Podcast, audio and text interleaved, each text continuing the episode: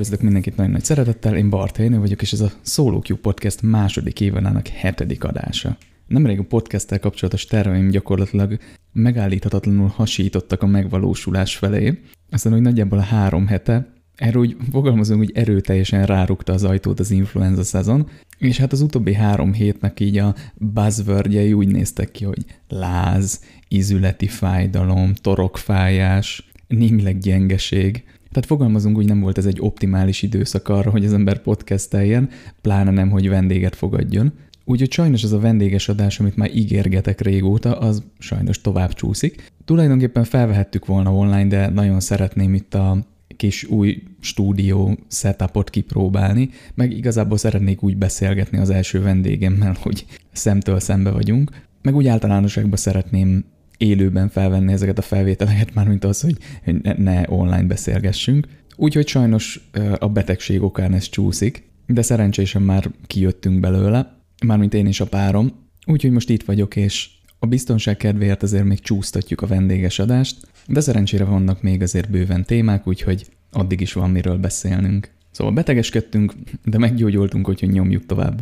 Szóval álljunk is bele az epizód témájába, ami ez elengedhetetlen, hogy beszéljünk a 21. század egyik legjelentősebb és legnagyobb hatású figurájáról, aki nem más, mint Danny Blue, a mentalista, avagy mondhatnánk varázslónak is, és a starity.hu, vagyis a Star Lexicon úgy fogalmaz, hogy mit kell tudnunk róla, hogy a kiválasztott című műsor győztese, amelyet Uri Geller, szintén egy nagyon híres varázsló, híres mentalista vezetett. Különleges képességei miatt kitiltották az összes magyarországi kaszinóból, csupán fellépőként engedik be. Az értékelése a következő kép alakul. Tehetség 87%, stílus 93%, szimpátia 93%. Születési név Kékesi Dániel, becenév Deni, és természetesen foglalkozás mentalista. Na most ezek után, hogyha még itt van valaki és hallgatja ezt a műsort, annak elárulom, hogy az adás témáját tényleg érdemes Danny Blue-val indítani, ugyanis ennek a nagyszerű embernek volt egy YouTube videója, amit fogalmazunk úgy, hogy virálissá vált, és ez a videó nem, nem szólt másról, mint hogy bebizonyítja Vágó Istvánnak, aki egy relatíve elég szkeptikus figura, hogyha mondjuk spiritualitásról varázslatokról van szó, hogy ő tud olvasni az ő gondolataiban. És az az érdekes ebben a videóban, hogy tényleg olybá tűnik, hogy a Danny olvasott a Vágó Istvánnak a gondolataiban, viszont ugye a videó végén elmennek Vágó Istvánhoz, és megmutatják neki, hogy tulajdonképpen mi is történt, mi volt maga a trükk. És tulajdonképpen ebben az adásban erről a trükkről fogunk beszélni, de mielőtt jobban belemennénk, nézzük meg, hogy mi volt ebben a videóban, mi, mi is történt Vágó István és Danny Blue között. Szóval úgy indult a sztori, hogy ugye Danny Blue elhívta a Vágó Istvánt, hogy már pedig most olvasni fog a gondolataiban, és um, annyi történik, hogy Vágó István kiszáll a kocsiból, kap Danny Blue-tól egy bort, ilyen jó fejségből, kedvességből, aztán felkísérik egy irodaépületen belül egy szobába, és a Danny Blue megkéri, hogy gondoljon egy általa választott országra. És nyilván ki fogja találni, hogy mi az. Jó, Vágó István gondol, aztán megkéri Danny Blue, hogy gondoljon négy dologra, ami jellemző erre az országra, majd írja fel csak a kezdőbetűket egy táblára. Ez meg is történik, és a mentalistánk természetesen kitalálja, hogy Vágó István Madagaszkára gondolt. Viszont szétszedik a, a bornak, amit kapott a dobozát, ugye a fadobozát, és látható, hogy a bor mögött így bele van égetve a doboz, vagy gravírozva, nem is gravírozás, itt égetve, hogy Madagaszkár, valamint ugye Deni a zakóját kigombolja, és a zakója alatt egy madagaszkáros póló van. Tehát nem csak, hogy olvasott a gondolataiban, hanem végig tudta, már előre tudta, hogy, hogy mire fog gondolni Vágó István. Na most nyilván lehet, hogy ez az egész megjátszott, de igazából maga a trükk az azt is feltételezheti, hogy valóban egy mentalista trükkről van szó, vagy egy bűvész trükkről, ami egy pszichológiai jelenségen alapszik. Ugyanis az történt, hogy, tehát ott volt a trükk, hogy amikor bekísérték a Vágó Istvánt ebbe az irodába, ez egy ilyen élő, forgalmas iroda volt, emberek mászkálnak, poszterek a falon, stb. információk vannak kirakva táblákra, stb. stb. És amikor bekísérték, akkor történt egy pár dolog, ami ugyan nem tudatosult, tehát nem jutott el a tudatos szintjére Vágó Istvánnak, de a tudat alatti ezeket az információkat begyűjtötte. Például az ajtóra ki volt ragasztva egy madagaszkár zászló, vagy bent ki volt rakva egy ajtóra, vagy hiszem táblára egy lemúrnak a képe, aztán a háttérben elsétált egy nő egy táblával, amire amire ki volt konkrétan írva, vagy madagaszkár. Ugye ezek nem furcsák, amikor bemegyünk egy helyre, mert állatos képek gyakorlatilag csomó helyen ki vannak ragasztva vagy az, hogy egy ilyen, egy ilyen médiával foglalkozó office-ban most valaki elsétál egy táblával, amire fel van írva egy országnak a neve, ez nem feltétlenül egy olyan dolog, ami, amiről úgy felkapjuk a fejünket. Viszont ugye a tudat alatt ilyen szépen begyűjtötte, és elég sok ilyen inger érte, és amikor leültették, akkor ez, ezekből a tudat alatt begyűjtött ingerekből az első ország, ami az eszébe jutott, az természetesen Madagaszkár volt. És ez egy létező pszichológiai jelenség, ezt úgy hívják, hogy előfeszítés, vagy priming, és azért fontos, hogy beszéljünk róla, mert a primingnak a játékdizájnban is igen fontos szerepe van.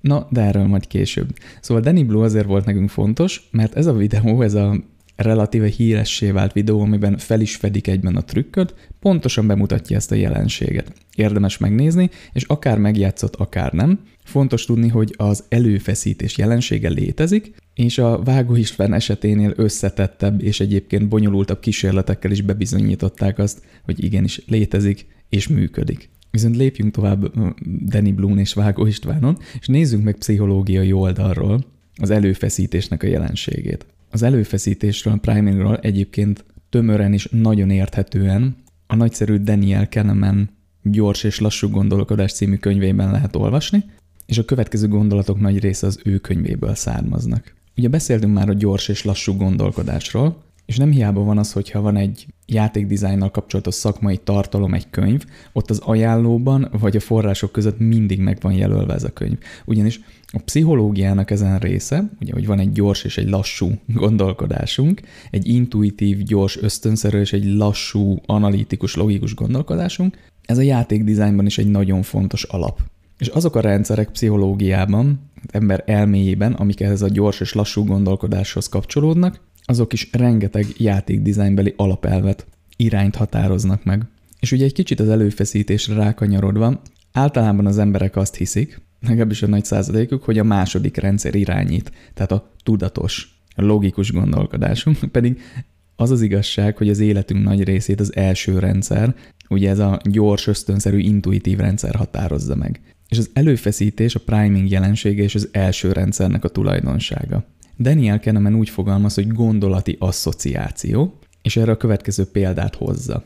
Nézzünk meg két szót. Banán és hányás. Na most ez nem túl kellemes, de a lényeg az, hogy erre, amikor egyben halljuk vagy látjuk őket, akkor valahogy reagálunk. Az agyunk automatikusan időben egymás után következést és ok-okozati kapcsolatot tételezett fel a banán és a hányás szavak között, amiben a banán rosszul létet okoz. És ennek az lesz az eredménye, vagy az az eredmény, hogy átmenetileg ellenérzés alakul ki bennünk a banán iránt. De ami igazán érdekes, hogy azokat a fogalmakat, amik a két szóhoz kapcsolódnak, azokat is hamarabb felismerjük. Pszichológusok úgy gondolnak a fogalmakra, mint az asszociatív memóriánknak nevezett óriási hálózatnak a csomópontjai, amelyben minden fogalom sok másikhoz kapcsolódik. Például, mint a vírus hideg, citrom sárga, banán gyümölcs. És a pszichológia mai állása szerint egy aktiválódott fogalom nem csak egy másikat, hanem fogalmak sokaságát idézi fel, és ezek továbbiakat is aktiválnak. Viszont természetesen ezeknek csak nagyon kis része válik tudatossá.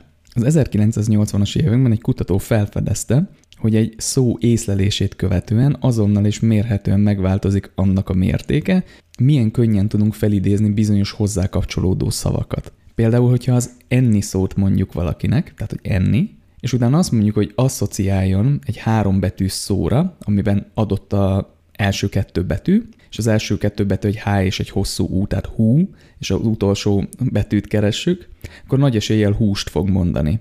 Viszont, hogyha nem azt mondjuk neki, hogy enni, hanem azt, hogy zene, akkor nagy valószínűséggel azt fogja mondani, hogy húr. Tehát, hogyha most visszagondoltok arra, amiről előzőleg beszéltünk, ugye a fogalmak kapcsolódnak egymáshoz. És 1980-as években azt fedezték fel, hogyha érzékelünk egy szót, akkor az valamiféle fogalmakat fog aktiválni az asszociatív memóriánkban. És nem mindegy ez a szó, nyilván, mert a hálózatban máshol helyezkedik el, maga a fogalom, tehát ha például ennit hallunk először, akkor húsra fogunk asszociálni, mert a hálózatban az aktiválódik, ha pedig zenét, akkor meg a húra fogunk asszociálni.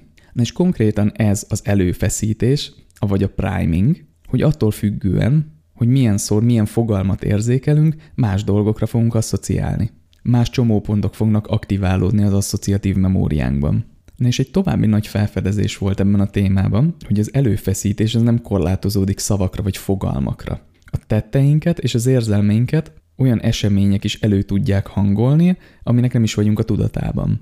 Tehát nem csak úgy működik, hogy mondanak nekünk egy szót, és utána tehát azzal vagyunk primeolva, előfeszítve, hanem bármilyen esemény elő tud minket hangolni. Itt van például John Bark, pszichológus, neki és az ő csapatának a kísérlete, ahol fiatal egyetemistákat kértek meg, hogy összekvert szavakból alkossanak mondatokat. Az alanyoknak a fele ilyen szavakat kapott, mint látja, sárga, színűnek, ő, azonnal. Viszont a másik csoport ilyeneket, mint Florida, kopasz, ősz, ránc, stb. feledékeny. Most itt fontos tudni, hogy a Florida úgy jön a képbe, hogy ha itt mondjuk Budapesten azt mondjuk, hogy valamelyik kerület Nyugger negyed, akkor ugye Amerikában is volt ilyen, ugye Florida az hírhetten egy ilyen, hát ilyen nyuggerhely volt, hogy, hogy sok nyugdíjas költözött oda. Visszavonultak, és akkor Floridába költöztek. Tehát, hogy az öregedéssel vagy öregséggel kapcsolatos szavakhoz így kapcsolódik a Florida. Szóval ez a két csoport így kapott általános szavakat és öregséggel kapcsolatos szavakat. Egyik része, másik része. Majd megkérték őket, hogy menjenek át egy másik helyre, egy másik kísérletre, viszont amit mértek, az a két hely közötti folyosón az egyetemistáknak a sebessége, konkrét mozgási sebessége. És az volt a nagyon érdekes, hogy az idősekkel kapcsolatos szavakkal dolgozó fiatalok jelentősen lassabban haladtak végig a folyosón. Na most ez a kísérlet, meg ugye maga a primingnak ez a része, Florida hatásként vált híressé.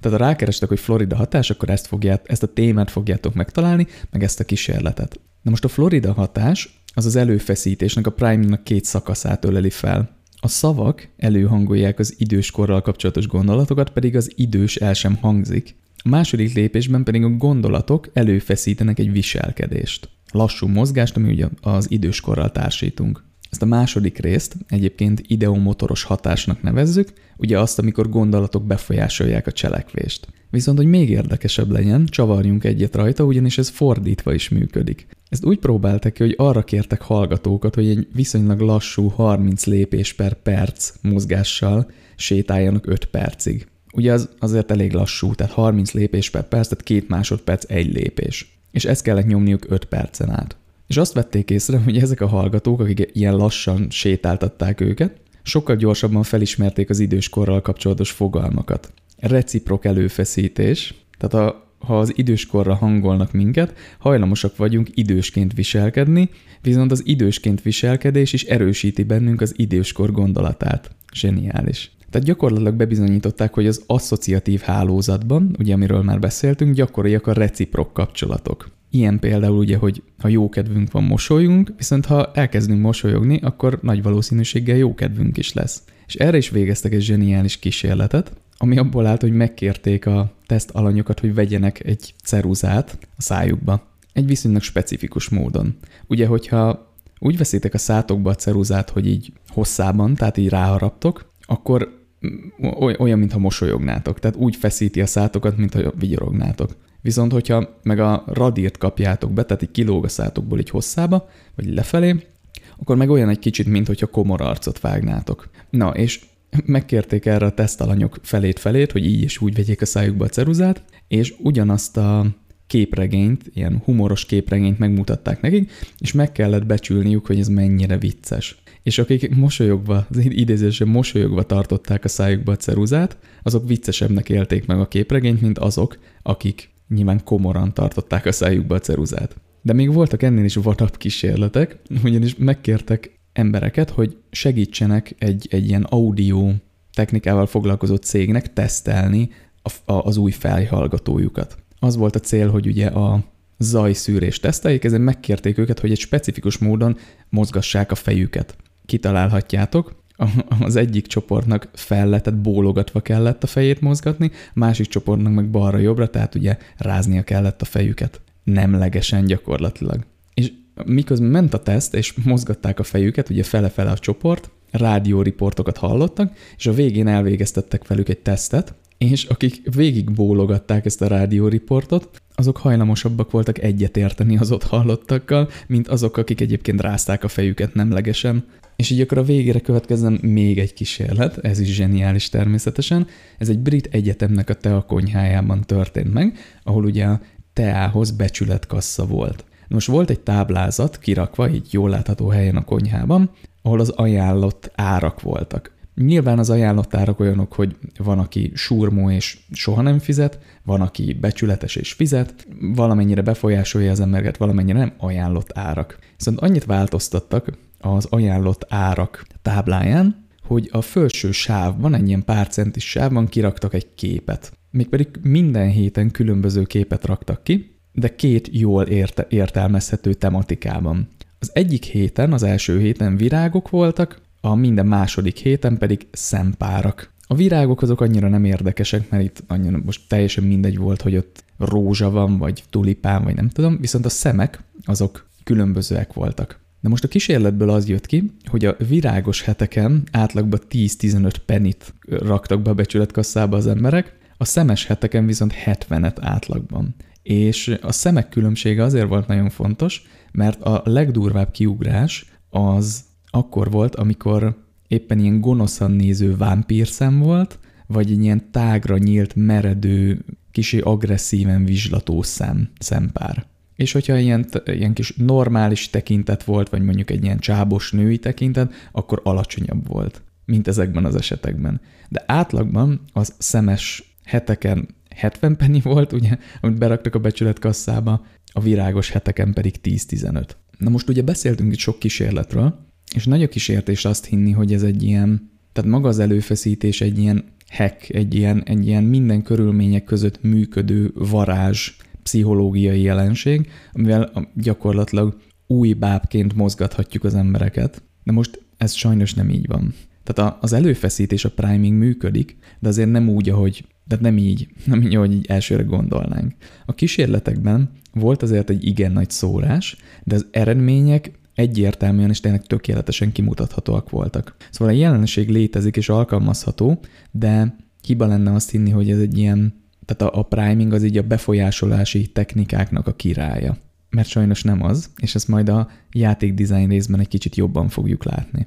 Viszont tény, hogy mint játékdesignereknek nekünk rendkívül hasznos, és mindenképp egy olyan pszichológiai jelenség, amiről érdemes tudnunk. És akkor térjünk is át a design blokkra, és nézzük meg, hogy nekünk mire jó a priming, az az előfeszítés. Ugye beszéltünk már sokat a belső motivációról, amikor nem rakjuk ki a térképre, hogy ide menj egy ilyen kis, nem tudom, jelölővel vagy óriási nyilakkal, hanem csak arról gondoskodunk, hogy a játékos biztosan elhaladjon egy helyszínen, és hogy ott, ha már ott van, akkor biztos észrevegyen valamit, a távolban valami érdekeset. És akkor ugye ő fog dönteni arról, hogy oda megy, belső motiváció, és ha ott talál egy kincset vagy jutalmat, akkor az egy sokkal jelentőségteljesebb, erősebb élmény lesz, mint hogyha oda küldtük volna egy szimpla térképjelölővel. Ugye arról is sokat beszéltünk, hogy ez miért fontos, miért hasznos, miért fontos. Ugye a belső motivációk sokkal jobbak a játékos megtartásában, lekötésében, abban, hogy flowban tartsuk, mint a külső motivációk, ugye, amik a, az XP, az arany, stb. És ez könnyű belátni, mert gyakorlatilag minden részben beszélünk erről, mert ez egy nagyon fontos dolog, de ez könnyű belátni, hogyha valaki eldönt valamit, véghez viszi, akkor sokkal nagyobb a katarzis, mint hogyha megkérik rá és folyamatosan egyengetik az útját. Na most ugye nekünk ez azért fontos, mert van itt egy indirekt kontroll. Anélkül akarjuk vezetni a játékost, hogy az tudatosulna benne. Tehát anélkül vezetjük, hogy tudatosulna benne, hogy vezetve van. Na és itt most nem egy ilyen ultra szofisztikált, mászunk bele az agyába dologról van szó, nem. Egyértelmű módszereket alkalmazunk annak érdekében, hogy a játékos viselkedése egy előre meghatározott irányba mozduljon. Ezek az egyértelmű módszerek nem mások, mint a nudging, azaz a bögdösés, a priming, vagy ugye az előfeszítés, avagy a social imitation, a társadalmi hasonlóság. Na most nézzük meg először a nudgingot, az a bögdösést. Ezzel a módszerrel úgy változtatjuk meg a játékos viselkedését, hogy nem a választási lehetőségeket változtatjuk meg, hanem azoknak a tálalását. Általában a játékosok, és itt most fontos megjegyezni, hogy nagy átlagról beszélünk, tehát nem a Stockholm-szindrómás uh, játékosokról, hanem egy nagy átlagról. Szóval emberi mi voltukból fakadóan a játékosok a legkisebb ellenállás útját követik. Tehát például nagyon sokan a default alapértelmezett állapotokat választják, választási lehetőségeket választják egy szituációban. És a böködésnek egy jó módszere, egy nagyon egyszerű módszere, hogy általában a defaultot tesszük a legérdekesebb választássá. Ezzel szinte biztosan azt fogjuk elérni, hogy a játékosok ezt fogják választani. De például ott vannak a vizuális ingerek, na azok a nudging királyai, azok, nagyon fontosak ebben a témában. Nagyon egyszerű példák, egy megvilágított ajtó sokkal jobban vonzza a játékosokat, mint egy sötét. Vagy klasszikus példa, egy villogó gomba szinte üvölt, hogy nyomják meg. Na most a nudging az nagyon hasznos, és van egy olyan pozitív tulajdonság, hogy nagyon olcsó is. Viszont ez, a, ez az előnye az, hogy nem kerül sokba most villogóvá tenni egy gombot, vagy kivilágítani egy ajtót, ez a hátrányára is válik, mert, mert nagyon olcsó is egyben. Ha sok a nudging, tehát sok a böködés, akkor egy idő után e, ezt, elkezdi érezni a játékos, viszonylag hamar egyébként. És azt kezdi el érezni, tudat alatt, de egyébként sokan tudatosan is, hogy egyszerűen nem hoznak önálló döntéseket. Észreveszik azt, hogy egyszerűen nincs belső motiváció a játékban, hanem minden spoon fedelve van, minden egyszerűen, egyszerűen a, folyamatosan fogják a kezüket, és mindent az arcukba raknak. És ezzel csak azt lehet elérni, hogy nem lesz kihívás a játékban. És ugye ez egy nagyon fontos dolog. Azoknál a játékoknál, ahol mondjuk egy review-ban arról panaszkodnak, hogy túl kötött, túl irányított a játék, egyszerűen alig van benne szabadság, vagy éppen túl sokat segít a játék, biztosak lehettek benne, hogy tele van nudging. Ez általában olyan designereknek a megoldása, akik nagyon félnek attól, hogy a játékosok lent érnek az általuk kijelölt pályáról, útvonalról, ösvényről. És ez létezik. Tehát vannak, tényleg vannak játékok, amiben egyszerűen érződik, hogy ezt nagyon meg akarták mutatni, és nagy, minden arra mutat, hogy, hogy, hogy a játékosnak itt kell állnia ebben a pillanatban, szarrá skriptelték, folyamatosan irányítottak, és minden más egyébként tök kötött volt. Mert, mert bármi, bármilyen szinten tesztelni akarod a rendszert, vagy valami olyat csinálni, amit, amit te döntöttél el, az vissza fog téged lökni, hogy nem, arra kell menned. És ez a nudgingnak a, a nagy átka, hogy olcsó, jó, tehát működőképes, csak éppen nagyon nem, nem szabad túl használni. Sőt, keveset kell használni. És itt érkezünk meg ugye a következő lehetőséghez az eszköztárunkban, amiről már sokat beszéltünk, a priminghoz. Ha egy nagyon kompakt, praktikus verzióba összerakjuk, amiről eddig beszéltünk a priming kapcsán, akkor úgy fogalmazhatjuk meg, hogy a priming, az előfeszítés, fogalmak aktiválása a játékosok agyában, annak érdekében, hogy befolyásoljuk a jövőbeli viselkedésüket. És ha ezt a fogalmat követjük, akkor azt is láthatjátok, hogy ez egy iszonyatosan mély nyúlüreg. Ha belegondoltok, a játékoknál a priming már bőven a játék előtt elkezdődik. És ezért is nagyon fontos, hogy beszéljünk róla. Tehát a játéknak a címe, a borítója, ha létezik még ilyen. Nyilván a, a, itt most az artwork gondolok, ami használnak thumbnaileknél, stb. Nem fizikai borítóról, de régen a fizikai borító az egy óriási selling point volt, és egy óriási meghatározó eleme annak, hogy hogy ültél le játszani. De beszélhetnénk itt ugye a trailerről, vagy gyakorlatilag bármilyen marketing eszközről. Az a primingnak a része.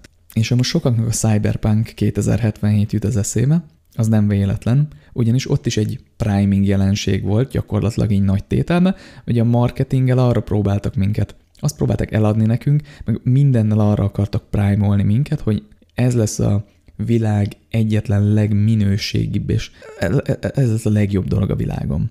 És ez nyilván úgy ültek le az emberek játszani egy olyan előfeszítéssel, amit semmilyen, de semmilyen termék nem tudott volna megugrani. Tehát, hogy ez lehetne most azt mondani, hogy ez marketing és hazugság és stb. stb. Nem, itt előfeszítésről is volt szó.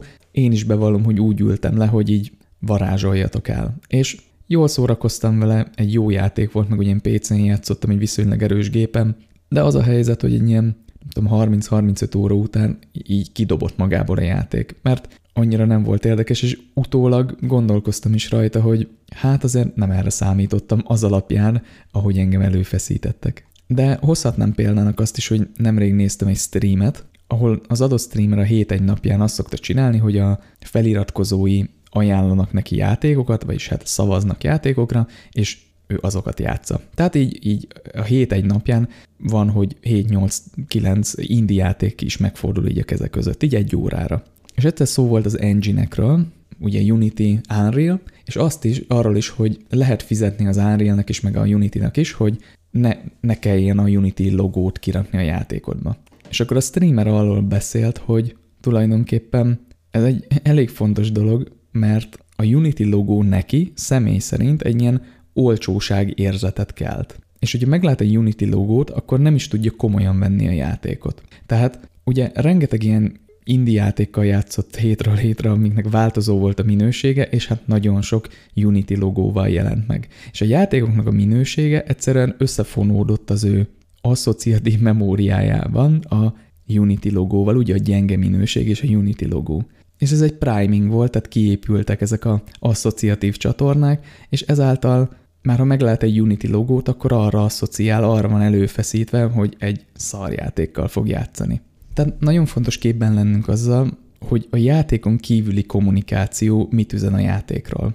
És, és még egyszer minden számít. Tehát a vizualitás, a zene, kommunikáció, a kiadó hírneve, tehát gondoljunk csak a Devolverre. Tehát, hogyha adott egy játék, teljesen mindegy micsoda, hogyha a nem tudom, a Tiny Build adja ki, akkor annak van egy előfeszített fogadtatása, és hogyha a Devolver adja ki, annak is van egy teljesen más előfeszített fogadtatása.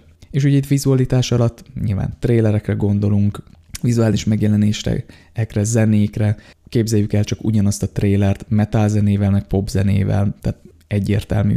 Viszont lépjünk egyel tovább, egyen beljebb, és nézzük meg, hogy játékokon belül hogyan alkalmazzák ezt. Vegyünk egy negatív példát, ami egy, val- ami egy tényleg egy megtörtént valós playtestből származik. Egy FPS játékban, ugye egy lövöldözős játékban 15 percig folyamatosan lőnöd kell, mint az állat. Tehát egy ilyen tipikus Call of Duty szituáció, mész és lősz, mint az állat. Aztán berontasz egy épületbe, és rögtön abban a pillanatban beszélned kell egy katonával. Na most szerintetek a beszélgető partner milyen, milyen esélyekkel néz a, a digitális kis életének a folytatása felé? Hát nem sok eséllyel. Játékosok nagy része agyon lövi, mielőtt bármit szólhatna.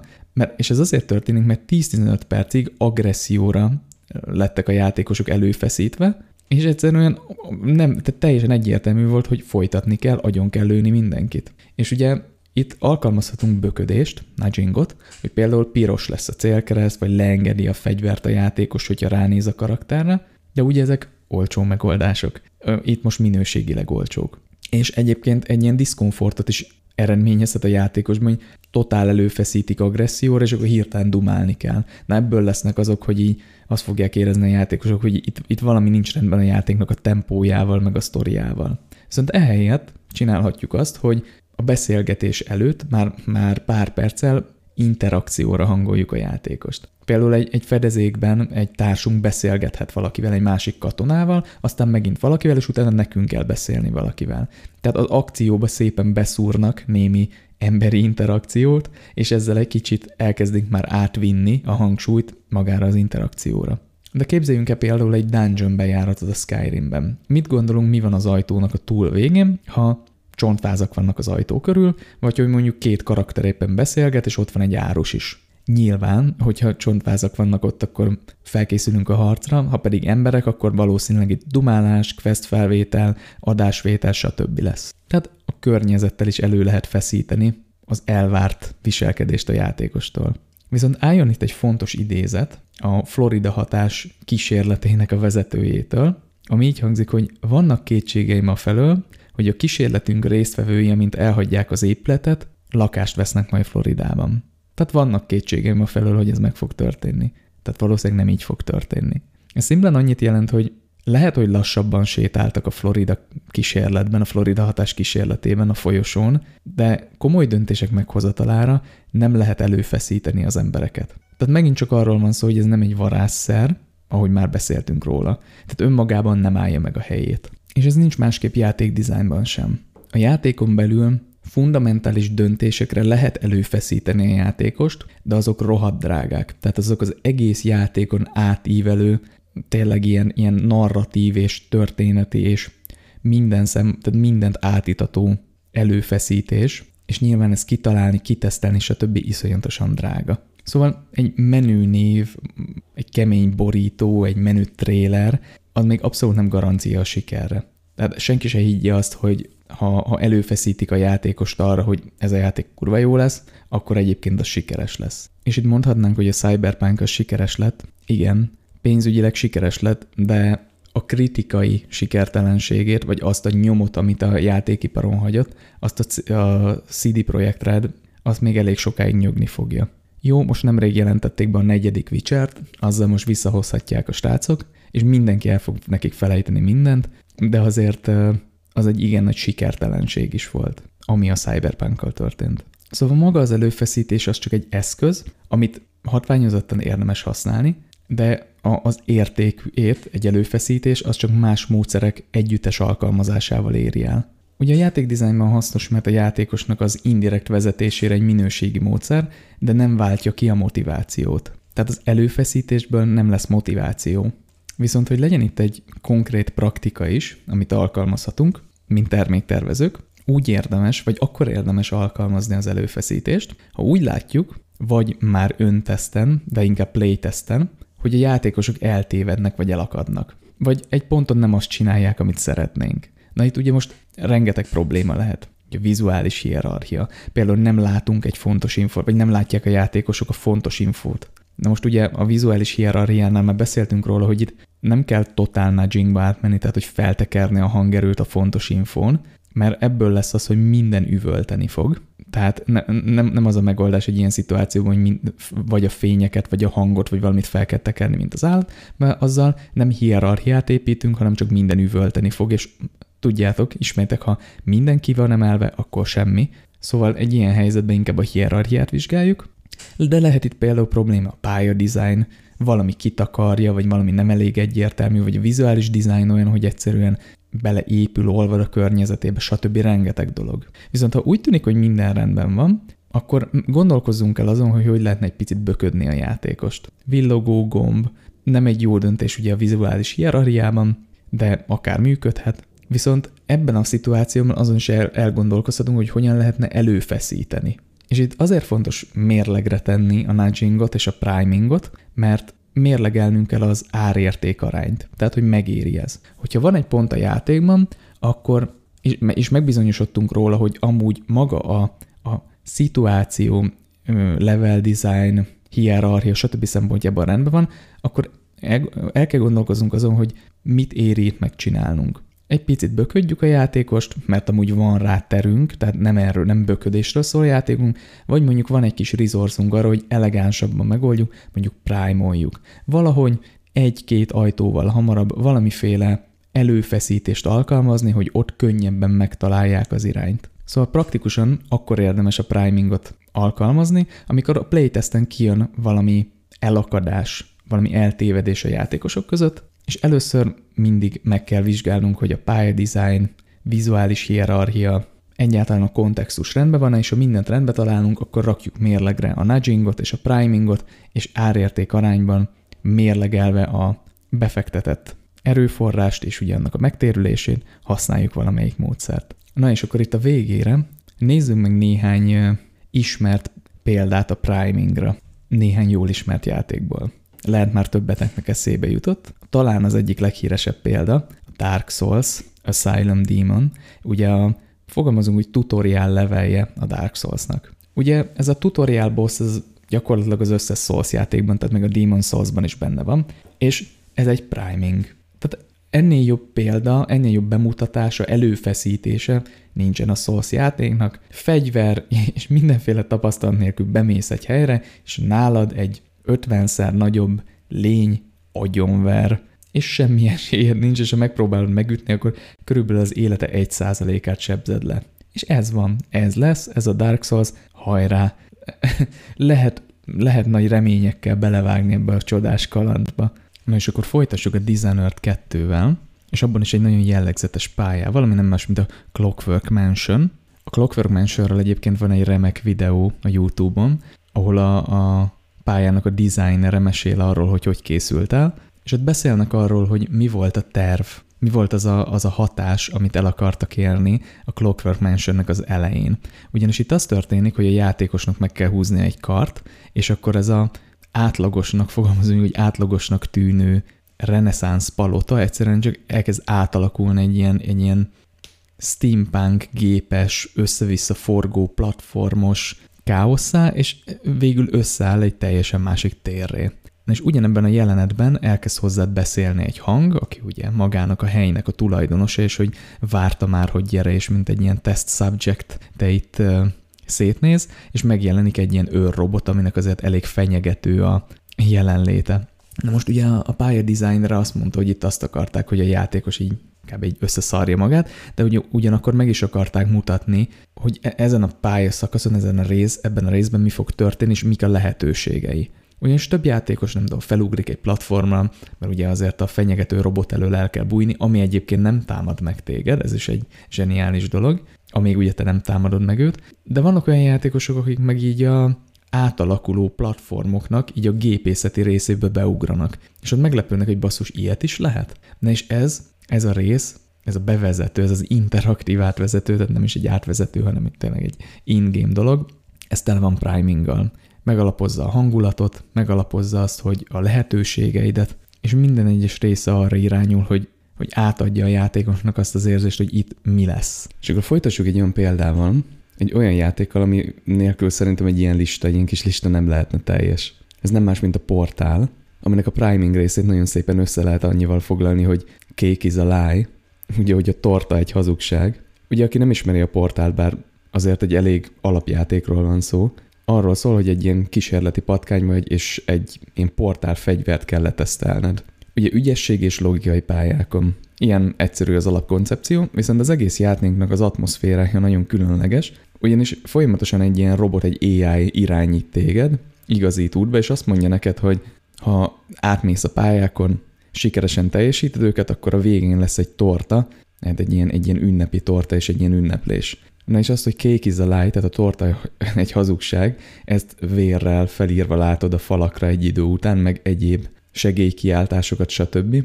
Tehát ebből a laborpatkány szerepből, ahol egyébként már az elejétől érzed, hogy te egy, egy rab vagy, egy rabosított ember, már ott kezded érezni, hogy itt valami nincsen rendben, de aztán egyre jobban szétesik ez az egész, és látod, hogy itt már voltak más próbálkozók, akik nem jártak valami jól, és hát nyilván nem fogom leszpoilerezni, ha esetleg valaki nem játszotta, de ide vezet ki a játék, hogy valami nagyon nincs rendben, és ezt nem mint egy, egy csavar tudod meg majd a storyból, vagy mint esemény, egy, egy nagy esemény kapcsán, hanem erre már prime előfeszítenek téged zseniálisan. Az egész játéknak az atmoszférája, ezek a feliratok, egyéb pályaelemek, egy idő után szépen így fogalmazunk, hogy szétesik minden, és beindul a játéknak a második része, amire gyönyörűen előfeszítettek téged. Szóval ez is egy zseniális példa az előfeszítésre, valamint a Super Metroid is. Super Metroidban is valahogy eltalálták azt, hogy a játéknak a flowja, az egész játék maga egy priming úgymond, tehát hogy a játékban történő események, játékmechanikák, pályadesign előtt mindig ott jár egy, egy priming, egy előfeszítés, amiben előkészítenek téged arra, hogy mi fog történni, és ott mit kell csinálnod. Ez nem egy ilyen tutorial, hanem ez inkább egy ilyen hangulati felkészítés, vagy egy ilyen mindset felkészítés, és ez a játéknak az elején látszik a legjobban. Az első öt perc a játékban gyakorlatilag egy ilyen hatalmas menekülés, és ami nem is igazán könnyű, tehát hogy ki kell jutnod valahonnan, ami így folyamatosan felrobban, és elég sokszor ott lehet maradni, most direkt nem akarok sztori elemekbe belemenni, de ez a rész, ez már önmagában így felkészíti a játékost, hogy mennyire akciódús és kiszámíthatatlan lesz ez a játék, mert mész egy ilyen idegen, kisé klaustrofób, furcsa helyre, ahol egyedül vagy, ott csinálnod kell valamit, amit nem dörgöl az arcodba a játék, tehát hogy nem egyértelmű, és aztán utána meg felrobban minden, és meg kell menekülnöd, és akció, és platform, és kevés idő, és tehát teljesen így felpumpálja a játékost, Na és ezután már teljesen másképp nézel a játékra. Ott egy olyan impulzos csomagot kapsz meg, ami jellemző lesz az egész játékra.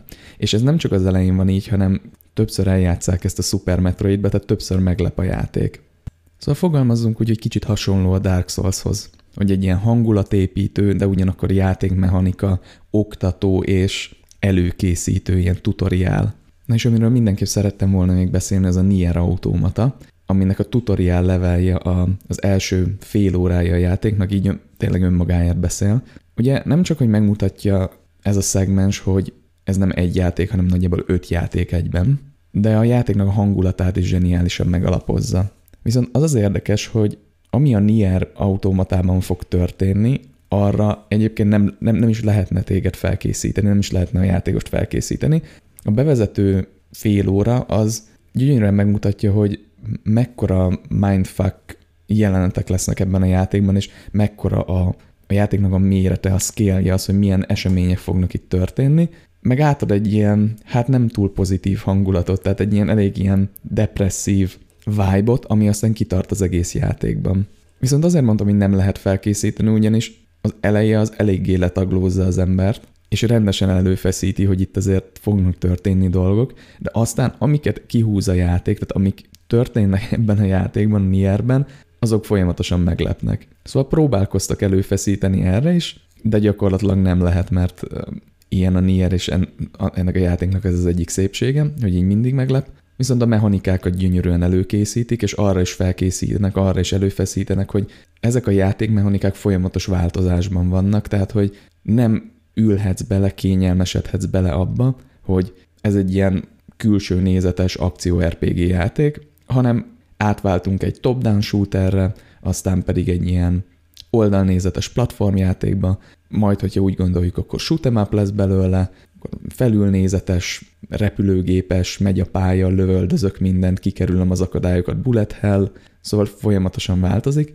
és erre a bevezető szegmens gyönyörűen előfeszít, meg a hangulatra is, és az eseményekre is kicsit. Viszont mielőtt még zárnánk az epizódot, a végére hagytam még egy tanulságot, vagyis egy praktikát, amit designban használhatunk, ugyanis ha megnézitek, akkor ez az öt játék, ugye a Dark Souls, a Dishonored 2, a Portal, a Super Metroid és a Nier Automata, és még egyébként rengeteg példát lehetne hozni.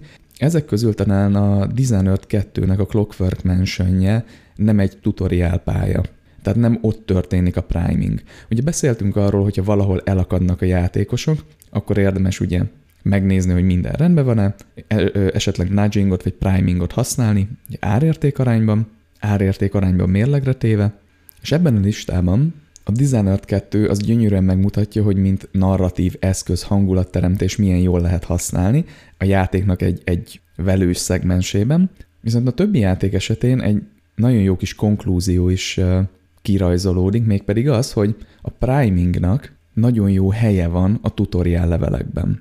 Ugye beszéltünk már arról, hogy akkor jó egy tutoriál, akkor el legjobban a célját, hogyha a játékos nem veszi észre, hogy oktatják. Tehát, hogyha organikusan beleépül a, a tutoriál a játéknak az egészében. Tehát a játékmechanikák felfedezése gyakorlatilag organikusan történik, azért, mert már a játék elején olyan challenge adunk, olyan kihívásokat a játékosnak, olyan legyőzendő akadályokat, amihez ezeket vagy kis segítséggel, vagy már reflexből szépen elkezdi használni. Továbbá bele van szőve a sztoriba, tehát nem csak egy ilyen crash course pályán vagyunk, hanem már mondjuk ott történnek sztoriba események, és szépen ezzel így organikusan megtanulja a játékmechanikákat a játékos. Viszont a priming az egy olyan eszköz, az előfeszítés, egy olyan módszer, amivel ezeket a tutoriál leveleket, a játéknak a tutoriál részét még egy szinttel feljebb lehet emelni, ugyanis ezt az organikus tanulást kiegészítjük, hogy előfeszítésen megalapozzuk a játéknak a hangulatát és bizonyos játékmechanikáit, akkor,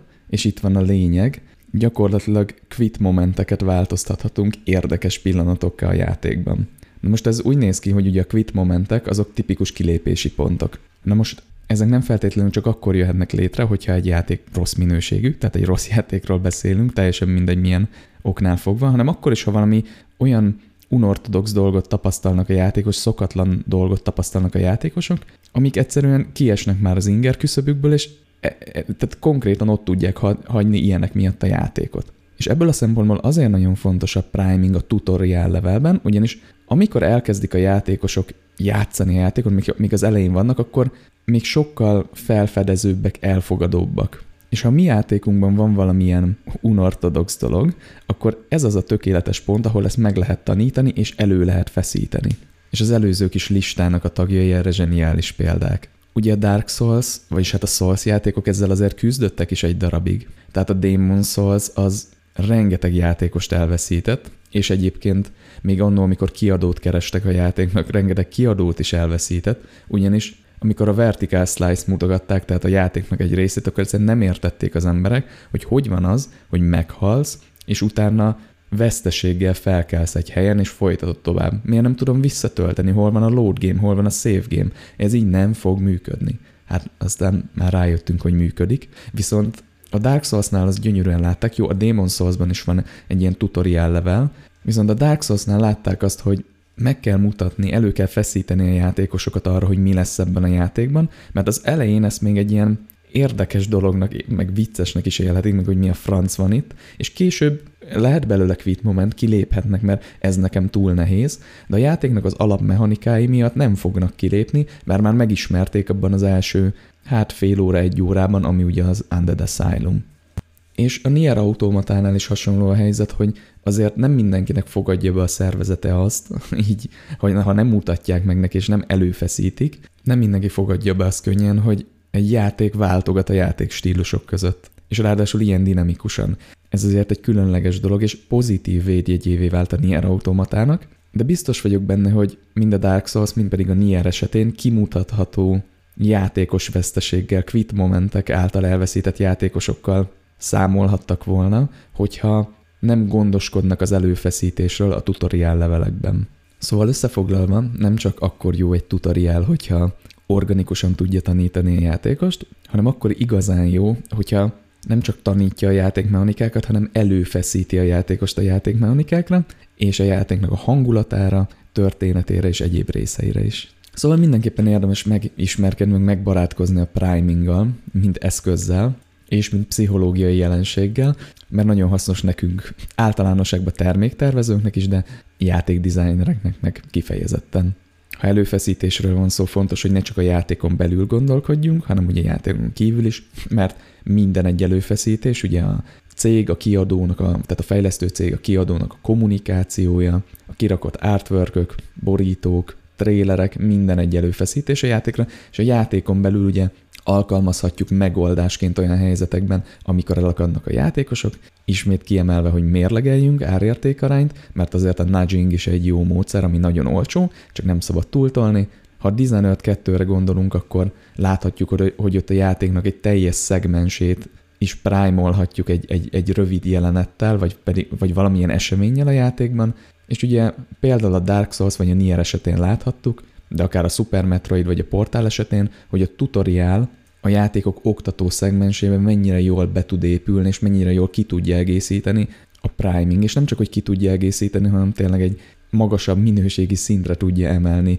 a tutorial leveleket, és, és konkrétan quit momenteket tud átalakítani érdekes pillanatokká, vagy a játékosok által szeretett játékmechanikákká. Na és ennyi lett volna ez a mai adás nem tudom mennyire érezhetők, vagy hallható ki az anyagból, de még nem gyógyultam meg teljesen, mert így a felvétel végére lett egy kis orhangom.